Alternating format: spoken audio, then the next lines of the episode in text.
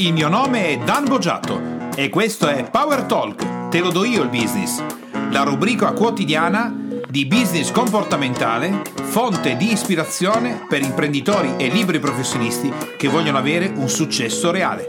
Benvenuti alla trasmissione di oggi di Power Talk, te lo do io il business a due voci. Oggi con noi abbiamo un professionista del Boggiatto Group, laureato in scienze della formazione primaria e poi ha conseguito un importante corso di specializzazione nell'insegnamento ai bambini affetti di DSA e poi c'è tutto un percorso di vita che lo porta oggi a essere business coach all'interno del Boggiatto Group. Do quindi il benvenuto a questa trasmissione alla dottoressa Viola Molinari. Ciao Viola! Ciao Dan e ciao a tutti!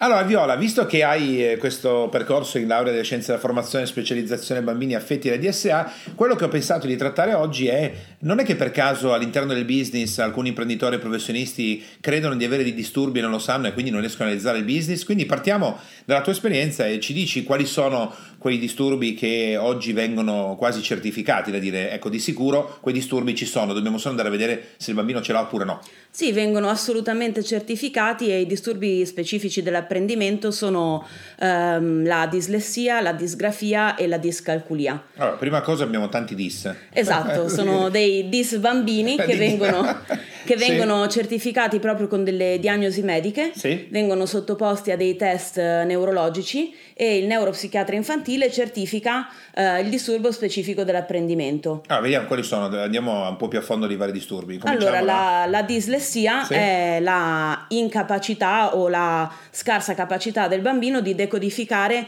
il linguaggio scritto e di trasformarlo quindi in lettura e si può manifestare con uh, dei segnali mm. eh, molto chiari che per esempio sono il fatto che il bambino abbia un po' di lentezza nel leggere un testo. Quindi una volta era ho difficoltà a leggere, oggi mi sono sì, ammalato. esatto, una volta il primo controllo che si faceva quando il bambino aveva difficoltà a leggere era portarlo dall'oculista per vedere se ci vedeva bene. Okay, oggi invece lo mandiamo dal neuropsichiatra per vedere se riconosce le lettere e la parola. diciamo dall'oculista al, al neuropsichiatra. Esatto. Vabbè, parte le battute, questa è la dislessia. Sì, poi, poi abbiamo la disgrafia, sì. che è l'incapacità o la scarsa capacità del bambino di trasformare il suono in segno grafico sì. e si manifesta con numerosi errori di ortografia, eh, lettere che vengono saltate, parole che vengono scritte attaccate, okay. eh, o anche nell'incapacità del bambino di stare entro i margini del foglio, della riga o del quadretto, quindi un testo che mm, alla, alla vista è sgradevole, okay. scritto male. Okay, e poi abbiamo la discalculia che è l'incapacità o la scarsa capacità del bambino di effettuare e di computare dei calcoli semplici uh, o di comprendere delle, delle, stringhe matematiche molto semplici. E questo, questi sono quelli primari che vengono riconosciuti o poi ce ne sono altri che uh, all'interno dell'ambito scolastico vengono considerati come difficoltà importanti o queste sono le... Mm, queste sono le difficoltà che vengono certificate. Normalmente in ambito scolastico si assimila al DSA anche il bambino che viene definito ipercinetico mm. o il bambino che ha un uh, deficit dell'attenzione nel senso che quando è presente alla lezione dopo un po' magari si annoia e si distrae. Okay. Questi vengono Quindi considerati... se hai beccato l'insegnante noioso sei rovinato. Esatto. eh, oppure se hai beccato la classe piccola e hai bisogno di muoverti sei rovinato. sei rovinato lo stesso. Sono segnali questi che non vengono certificati, quindi non viene certificata, eh, certificato il bambino ipercinetico, ugualmente... L'ipercinetico è quello relativo al famoso disturbo dell'attenzione? O sì, è, è quello. Okay. E in sostanza viene fatto un grande calderone e nel momento in cui ci sono alcuni segnali vengono accomunati a questi segnali anche dei segnali esterni che possono essere semplicemente segnali di noia okay. o del fatto che il bambino passa molto tempo seduto e quindi a un certo punto sente la necessità di muoversi. Sì, sì. Questo è anche interessante perché facendo paragoni fra diversi approcci di insegnamento, magari come ad esempio quello che noi abbiamo testato per quattro anni negli Stati Uniti d'America con la scuola montessoriana, è difficile annoiarsi visto che faccio tante cose differenti, anzi lì potrebbero essere considerati ipercinetici perché non hanno neanche il banco nella scuola montessoriana, esatto. non si siedono nemmeno al banco. Anche nelle scuole inglesi la realtà scolastica è molto differente, le okay. classi sono delle sorte di sala giochi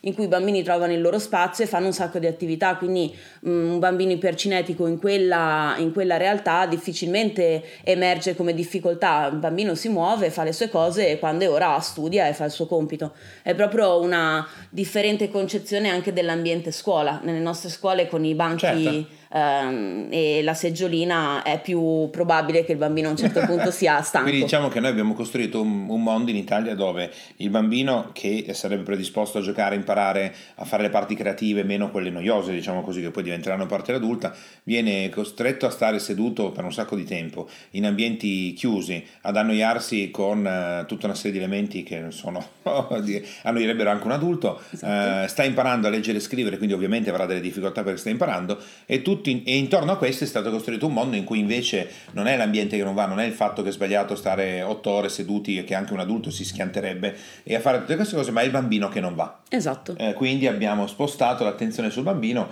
Il segnale quindi che il bambino riceve in quel caso che impatto ha?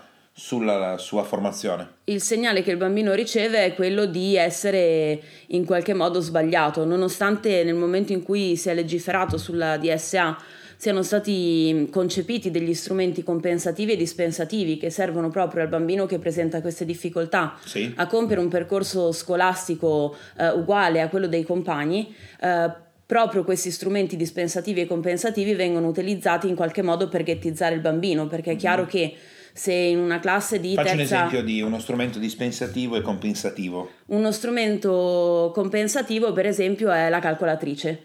I bambini eh, discalculici hanno la possibilità di utilizzare la calcolatrice perché è inutile fissarsi sul fatto che debbano imparare le tabelline a memoria è chiaro che se in una terza elementare, quando i bambini imparano le tabelline, all'altro bambino diamo la calcolatrice o la tavola pitagorica, sì. solo a lui è chiaro che quello strumento compensativo diventa lo strumento con cui gli altri bambini lo okay. additano e se la prendono con lui. La maestra stessa, se non è preparata, okay. rischia di farlo sentire inadeguato. Quindi il compensativo in realtà sarebbe un aiuto che normalmente i bambini utilizzerebbero, anzi oh, la calcolatrice favorirebbe la velocità di calcolo e invece viene quasi uno strumento che va a bollinare il bambino esatto. stesso stesso. L'altro invece il dispensativo? lo strumento dispensativo, per esempio, nel caso di un bambino uh, dislessico che mm. quindi ha difficoltà a leggere, può essere quello di dare le lezioni registrate in modo che lui le possa memorizzare ascoltando.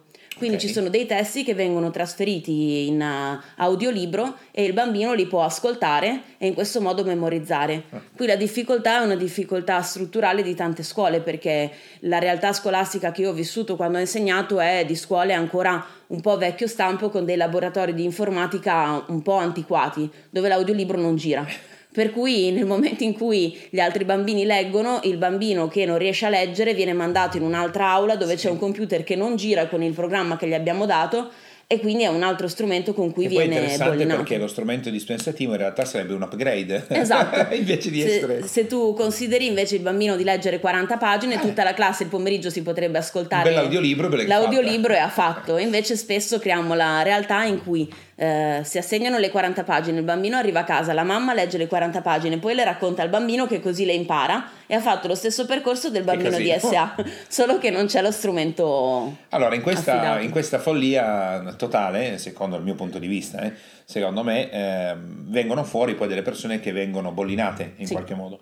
Adesso tu hai fatto quindi tutto un percorso di studi e anche di esperienza nell'ambito scolastico e oggi eh, nella tua vita eh, lavorando con noi lavori come business coach, quindi entriamo in contatto con persone che sono già adulte e stanno lavorando nell'ambito imprenditoriale o libero professionista o dipendente eh, ma noi sappiamo benissimo che la similitudine è molto vicina, cioè uh-huh. credono di in qualche modo avere delle difficoltà ad affrontare quello che stanno facendo, tipo ad esempio la parte eh, dell'amministrazione dove non sono fatto per fare i conti, eh, sono troppo difficili. Che similitudini hai trovato fra questa tipologia di esperienza e l'attività che fai oggi direttamente con imprenditori professionisti come business coach?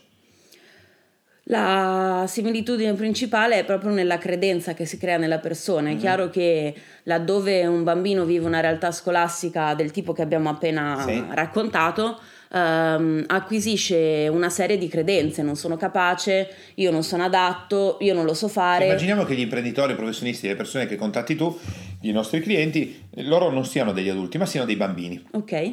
Quindi tu identifichi che allora la credenza la credenza che si sviluppa in alcuni casi è io non sono capace, quindi so che quella cosa andrebbe fatta, che porterebbe avanti il mio business, so che l'amministrazione va curata, so che se io ho un'azienda devo comprendere come funziona il mio cruscotto, controllarlo ogni giorno, le so tutte queste cose, io credo di non essere capace, quindi o lo faccio fare a qualcun altro, generando senza il controllo, quindi perdendo il controllo, una situazione difficile per l'azienda che poi prima o poi comunque dovrò andare a risolvere, o nel momento in cui lo faccio, uh, da un punto di vista emozionale, vado in down e quindi mi rendo incapace anche se in realtà potrei benissimo fare questa Ecco, nel fare la similitudine prendiamo questo passaggio, Viola, no? che nel momento in cui noi entriamo in contatto con le aziende, i professionisti, il lavoro che facciamo, di solito, come è successo anche una delle ultime attività di formazione che abbiamo fatto live, c'erano 200 persone, quando io ho fatto la domanda sul controllo proprio, adesso stiamo parlando del controllo amministrativo e tutto il resto, chi aveva difficoltà in quell'area,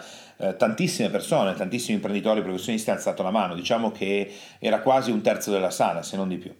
Eh, quindi in prima battuta, come i bambini, eh, molti imprenditori professionisti sembra strano dirlo, non sanno nemmeno l'esistenza della possibilità, al di là del fare le dichiarazioni dei redditi, stato mm-hmm. patrimoniale, quello lo sanno perché lo fa il commercialista, però non hanno la più pallida idea di dover gestire l'attività con cruscotti finanziari, magari gli mancano proprio delle competenze. Quindi in prima battuta noi gliene insegniamo, no? come fa certo. l'insegnante? Dice ecco oggi impariamo la Divina Commedia.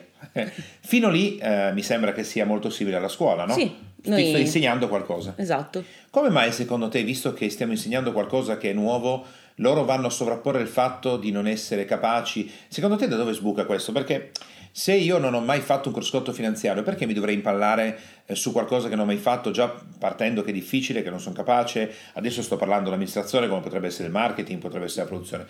In Secondo qualche... te cosa succede facendo la similitudine con la scuola? Beh, in qualche modo lo assimilo a qualcosa che io già eh, non sono stato capace di fare nella mia vita, quindi potrebbe essere che per esempio una difficoltà con il cruscotto amministrativo, con sì. la parte amministrativa, derivi da un'esperienza scolastica in cui la matematica per me era un incubo. Eh, a un certo livello della scuola ho cominciato a perdere dei pezzi, non ho capito, quindi è diventata nel mio immaginario una cosa che io non so fare difficilmente il bambino in età scolare si spiega una difficoltà con il uh, non, non, ho capito, non ho capito la spiegazione, sono in grado di capirla se okay. me lo spieghi di nuovo. Generalmente nel momento in cui il bambino, quando gli parli, non comprende, una volta ti dice spiegamelo di nuovo, la seconda volta lo ritiene un problema suo.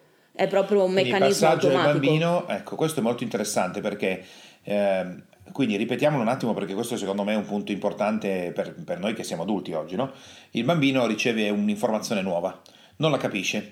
In realtà potrebbe essere l'insegnante l'ha spiegata male, è troppo sì. difficile, semplicemente ci vuole tempo per apprendere perché è una cosa complicata quindi io credo, da quello che hai detto tu, che difficilmente il bambino farà anche il primo passo di chiederti che non ha capito. Difficilmente in ambiente scuola succederà, okay. perché tu immaginati che quando trasmetti l'informazione non stai parlando col bambino come può essere a casa, a tavola, quando parli Ci con tuo figlio. Ci sono un sacco di bambini. Ci sono un sacco di bambini, c'è la riprova sociale, poi l'ambiente scuola è, um, è rigido. Già il fatto di stare nel banco, la maestra mi spiega vicino alla cattedra, il suo banco è più alto, il mio Perfetto. è più piccolo, quindi, quindi dovrei alzare c'è la una mano soggezione. di a tutti, dire non ho capito. Esatto, difficile che succeda. Okay.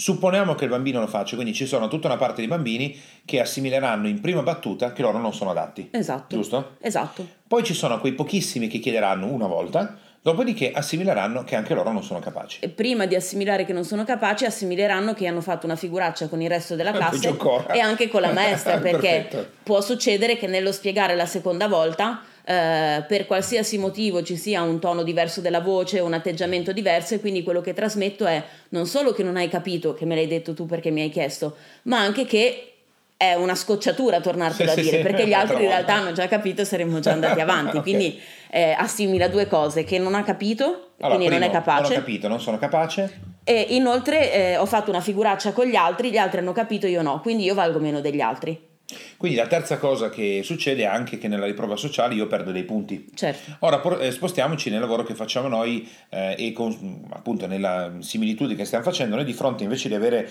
un imprenditore, un professionista adulto, un dipendente adulto e tutto, abbiamo un bambino in quel momento a cui abbiamo insegnato una cosa che non sapeva. Eh, visto che è un'area nuova, come sappiamo, la persona cercherà dei riferimenti nel passato della cosa più simile. Esatto. Quindi, visto che io entro in contatto con un cruscotto finanziario, devo fare delle formule, delle... anche solo Excel, no? devo fare click C1 più C4 il 3%, o quando anche noi chiediamo alle persone, senti ma quant'è il 3% di 100? E mm, adesso chi ci ascolta potrebbe pensare che io stia per dire una cazzata enorme, ma la maggior parte delle persone non lo sa. Gli chiedi quant'è il 10% di 100, il 10% di 150, non lo sanno. Se devono prendere la calcolatrice, parliamo di imprenditori, professionisti, magari anche imprenditori che hanno fondato delle imprese importanti, sì. Eh, bene, a questo punto io mi trovo in una situazione di disagio in cui eh, vedo qualcosa che non conosco, come il cruscotto finanziario, mi viene spiegato e io il match che faccio è quando imparavo a scuola probabilmente la storia più distante che ho, sì. che potrebbe essere quando ero piccolo, no? Esatto. E assimilo, non sono capace, se chiedo mi faccio anche la figura di merda e figuriamoci tutti gli altri imprenditori o professionisti, questa roba sicuramente la, la, fanno, la, fanno, bene. Ok, a questo punto quindi come ne esco? Il bambino come ne esce? Da, um, da quella situazione di difficoltà, non apprenderà più, che fa? il bambino da quella situazione di difficoltà comincerà a portarsi nello zainetto il fatto che non è capace che non è adatto e avrà una maggiore difficoltà nell'apprendimento da lì in poi, eh, a meno che nel suo percorso incontri un insegnante eh, o una un tutor o un bambino più grande o ci sia un familiare che si sta interessando al suo percorso scolastico che riescono a sbloccare la situazione e lo sblocco è uno sblocco emozionale perché in quel momento il bambino sta riempiendo il proprio bagaglio di emozioni, sono emozioni negative che vanno a creare un blocco in quello che sarà il suo futuro apprendimento. Quindi Beh, quando... diciamo che qua da quello che stai dicendo oggi c'è una difficoltà in più che eh, nel momento in cui si verificano tutte le cose che ci hai detto eh, c'è anche un, un nuovo, una, nu- una, new entry che è il bollinaggio del bambino. Sì. Quindi mentre una volta ero io non adatto, non capisco, eh, non chiedo niente, non mi sento adatto a imparare questa cosa qua, sto zitto per non farmi una figura di merda e tutta una serie di cose finiva lì, nel senso al massimo io mi ricordo com'è stata anche la mia esperienza, ti beccavi un voto magari non buono, però finiva lì. Oggi invece magari scopri che a fronte di tutto questo sei, e utilizzo la parola anche sei, disgrafico, discalculico, di... dislessico e, e, così via, giusto? A quel punto il bollinaggio e eh, subentrano i sistemi di aiuto del bambino eh, questi sistemi di aiuto, se non sono somministrati in modo corretto, vanno ad aumentare la percezione che il bambino non è adatto, perché oltre a non avere capito, avere chiesto, avere fatto una figuraccia, non usa gli stessi strumenti che usano gli altri, non è capace di studiare come studiano sì. gli altri e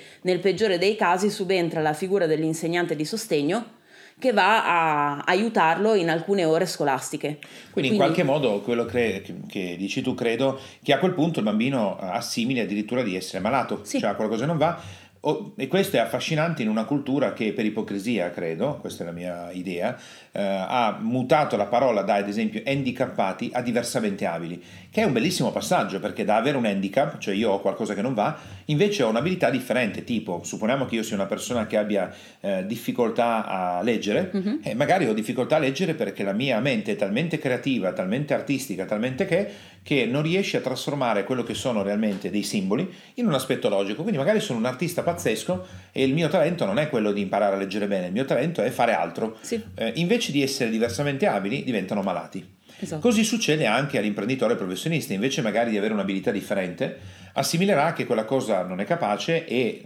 essendo oltretutto grave, perché la dovrebbe fare, a parte il fatto di non farla fare ad altre persone o sviluppare questo, assimilerà pure di avere proprio delle difficoltà. Sì. Cioè io vedo in tantissime attività che facciamo, se vuoi anche Real Instant Coaching su, su Power Talk, la persona assimila quasi di essere stupida cioè di non capire delle cose elementari, che non è vero tra le altre cose, no? Sì, anche perché questo tipo di, um, di disturbi vengono diagnosticati in ambito medico dal neuropsichiatra. E oggi ancora in Italia il neuropsichiatra è un medico di quelli che fanno paura, non è che sei andato come dicevamo prima dall'oculista. Quando... anche salve, esatto, quando la mamma va a scuola e parla con la maestra, la maestra dice portiamo il bambino dal neuropsichiatra, eh, a casa l'atmosfera diventa grave sì. e questo tipo di esperienza viene portato per tutta la vita, se non, se non si risolve eh, quando il bambino è piccolo e sta vivendo quel tipo di esperienza, probabilmente se la porterà dietro per un numero di anni importante. Potrebbe mm. essere che anche in ambito imprenditoriale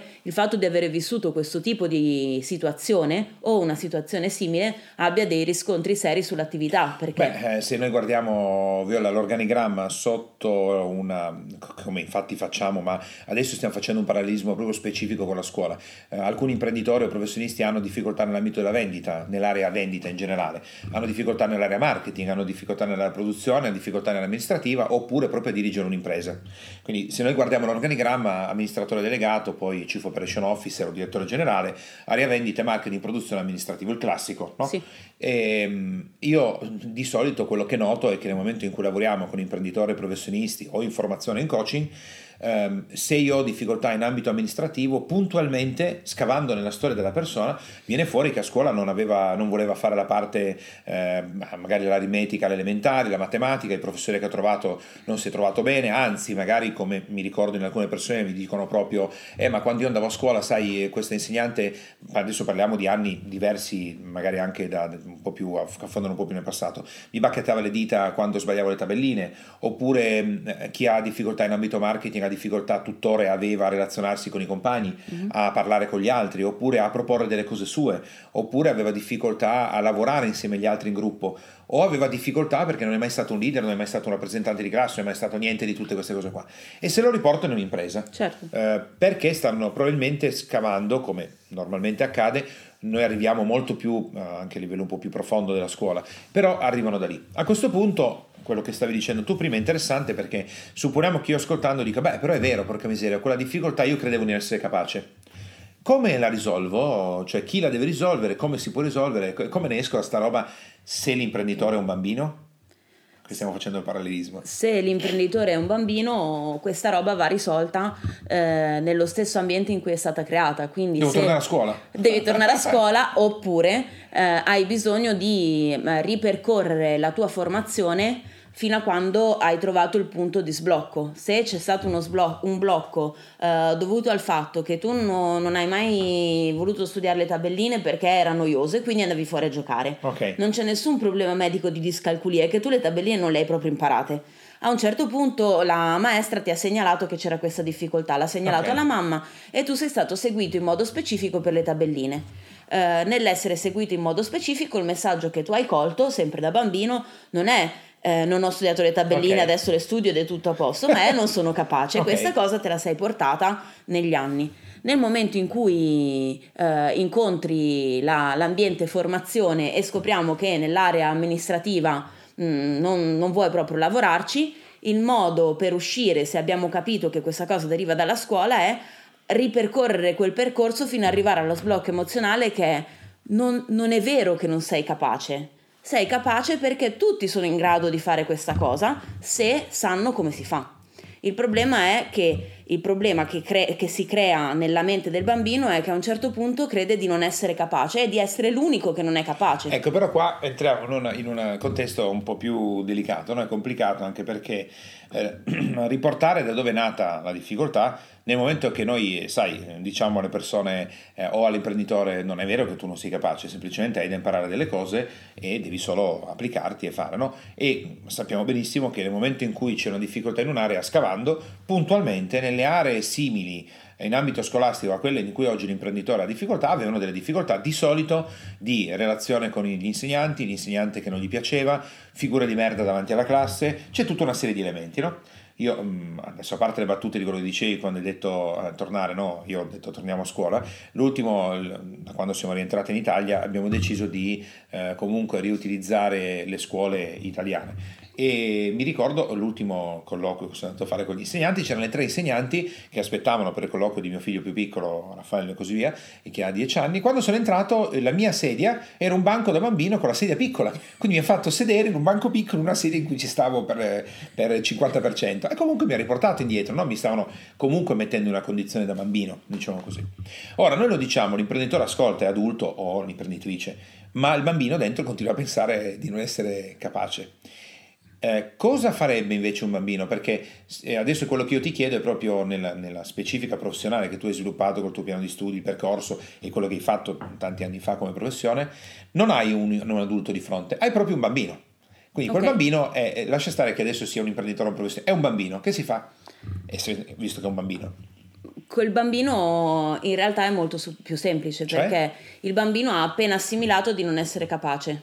Ok. Lo- È appena successo. E... Torniamo indietro, abbiamo fatto il back con le persone, siamo lì. Esatto, siamo lì. Il bambino ha appena, appena assimilato che non è capace. E nella mente del bambino il non essere capace è limitato a quella situazione. Lui non ha ancora costruito tutta la sovrastruttura in cui, siccome non ha saputo fare 2 più 2 alla lavagna, non sarà capace di fare anche tutto il Ok. resto.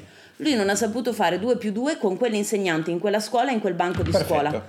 È sufficiente che il bambino venga spostato e che la realtà del bambino cambi e il bambino saprà fare 2 più 2, semplicemente andando a sbloccare il 2 più 2 con quella maestra, con quel banco, con quella scuola. Probabilmente il bambino con lo strumento corretto, che può essere interviene Ma un facciamo altro proprio l'esempio perché così noi oggi diamo a chi ci ascolta a casa e dire vabbè allora super, facciamo il rewind così vediamo di costruirlo proprio per loro. Io ho ascoltato fino a qua e dico accidenti, è vero, eh, che ne so, oggi io ho difficoltà con l'amministrazione, torno indietro nella mia scuola e dico ah ma non mi piace, infatti non mi piaceva fare alle superiori, non mi piaceva fare l'algebra, non mi piaceva fare analisi matematica, eh, sono passato in difficoltà, mi rimandavano durante l'estate, torno indietro, alle medie com'era? Eh non mi piaceva fare alle elementari, eh, avevo una maestra che tutte le volte urlava quando eccolo là. Siamo partiti da lì e si è sviluppato e qua stiamo dicendo, per chi ci ascolti io non so quanto è l'esperienza formativa, quanto sono preparati, però in quest- nel nostro mondo sto quasi dicendo questo è l'alfabeto, A, B, C, D, quindi sappiamo che scavando torneremo al fondo. Sì. Ora, lì vediamo bene cosa succede. Il bambino è nella difficoltà di non essere riuscito a fare 2 più 2 con l'insegnante Gianna nella classe e con i suoi compagni.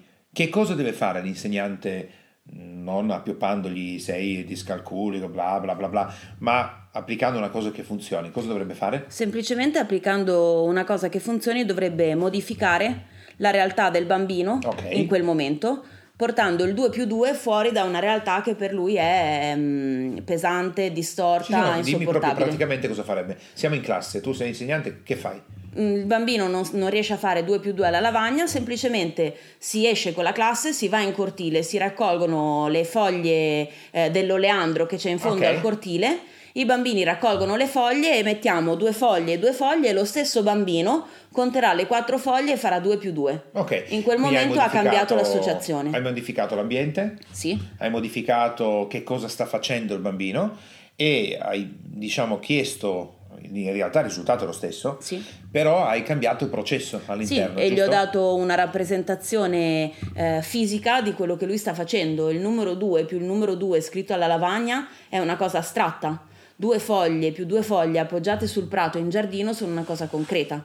Il bambino in quel momento non andrà a immaginare un 2 più un 2 nella sua mente, ma vedrà fisicamente quattro oggetti che deve contare, semplicemente facendo un piccolo passo indietro a una realtà che il bambino riconosce, fisica, che può toccare. La rappresentazione del 2 più 2 da quel momento in poi saranno sempre quelle foglie. Bene. E quindi lui non andrà più a pescare un segno grafico su una lavagna, ma andrà a pescare le foglie in giardino. quindi diciamo che nel caso del bambino la tecnica utilizzata è cambiare l'ambiente cambiare come arrivi al finale quindi sto cambiando il processo e in più all'interno del processo ho fatto qualcosa che è il più eh, concreto possibile. Sì, Mentre parlavi adesso, infatti, eh, mi veniva in mente e mi viene in mente che la maggior parte degli imprenditori professionisti che non hanno nessuna difficoltà a almeno padroneggiare i numeri, che poi, come dicevamo prima, sembra impossibile che una persona che fa business, un commerciante, sembra impossibile quando vai alla cassa che eh, per farti magari la somma di 32 più 18 deve prendere la calcolatrice, quando invece, essendo tutti i giorni a contatto col denaro, con i soldi, con la cassa,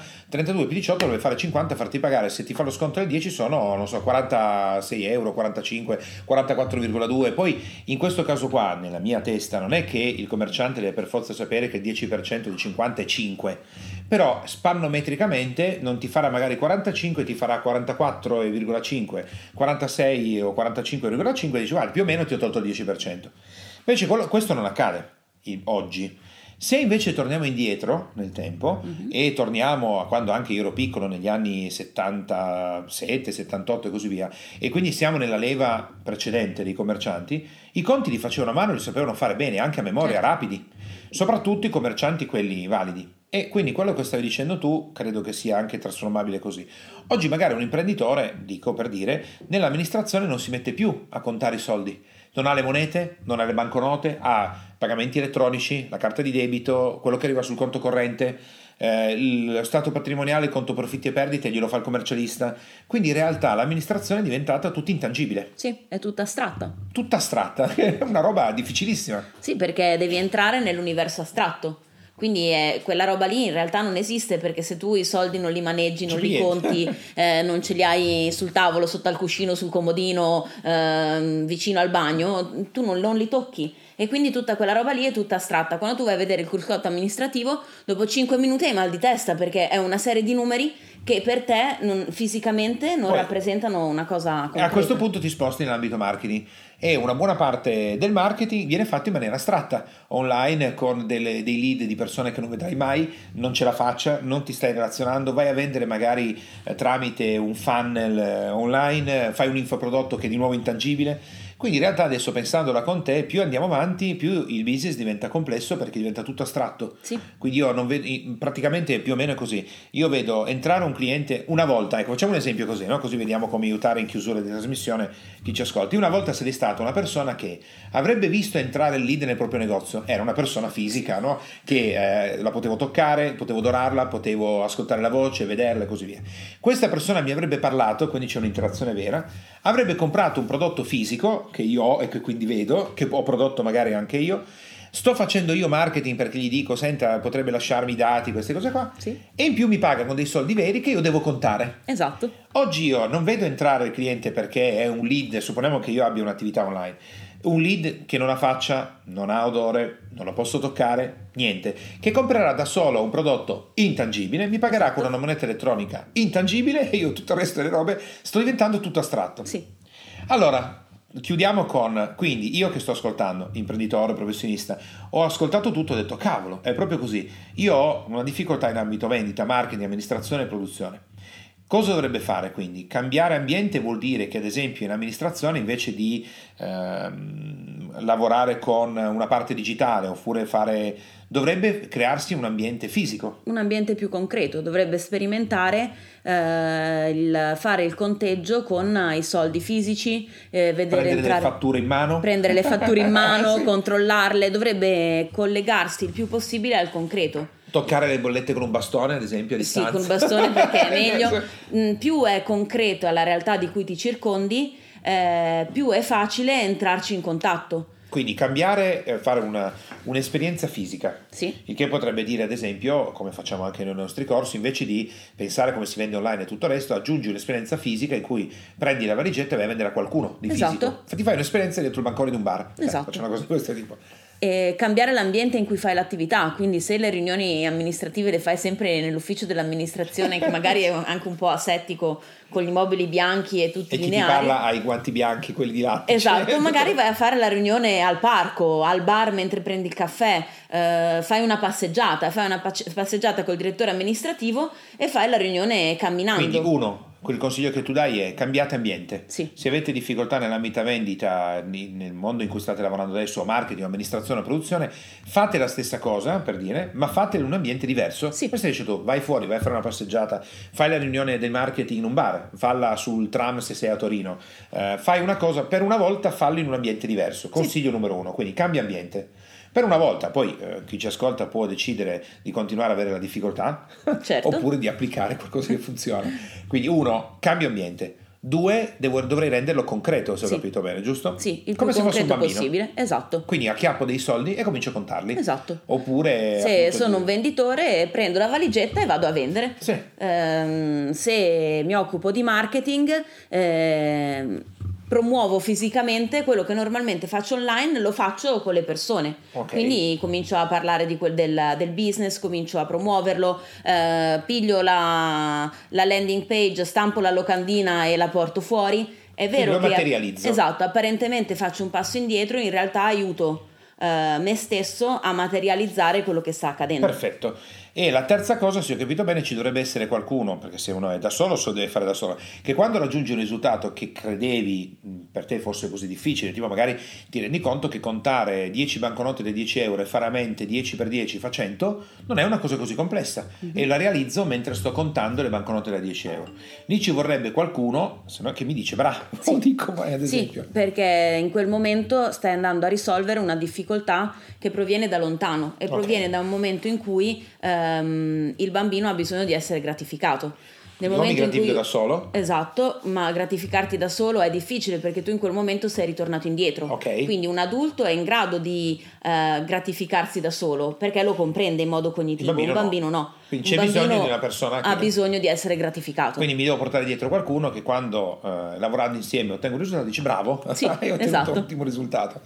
Bene, direi eh, Viola che abbiamo sondato, abbiamo trasformato eh, gli adulti imprenditori, professionisti, dipendenti e così via in bambini che eh, ripercorrendo le loro difficoltà fino a quando tor- possono ricordarsi di aver iniziato le scuole, sì. potrebbe essere che tutto sia nato lì, se eh, sono eh, professionisti un po' più grandi non avranno vissuto la difficoltà di avere un bollinaggio disgrafico, discalculico, disturbo dell'attenzione, disturbo di Pinocchio, un sacco di roba, semplicemente hanno avuto delle difficoltà. Esatto. Oggi purtroppo rischiano di avere anche un, un, un bollino che viene messo sopra eh, che si porterà Non solo, magari allora non sono stati bollinati, ma poi hanno scoperto quando sono andati e a scuola i loro figli vedi? che c'erano quei disturbi e quindi si sono autobollinati dicendo "Ah, no, non è, non ero, non, non è che non capivo quello che la maestra, avevo un disturbo".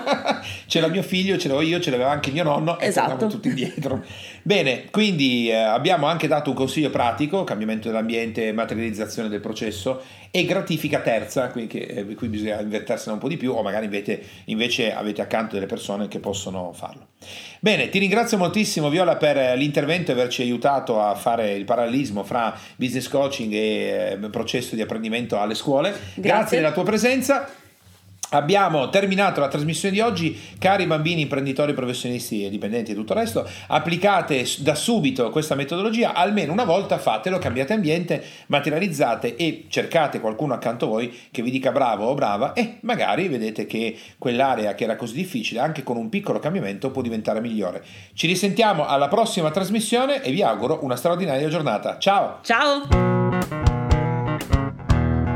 Per te, imprenditore e professionista che ascolti Power Talk, puoi andare su www.danbogiatto.com e scaricare il report gratuito che ho fatto proprio per te dal titolo I tre gravi errori che bloccano il tuo business e rendono nulli gli investimenti che fai in formazione ed in coaching. Tutto per te e mi raccomando iscriviti al canale, lascia le tue stelline e il tuo importante commento per fare in modo di essere sempre tutti insieme al top della classifica podcast di iTunes e garantire così ad altri imprenditori e professionisti come te di potersi lasciare ispirare da queste trasmissioni. Ciao e alla prossima!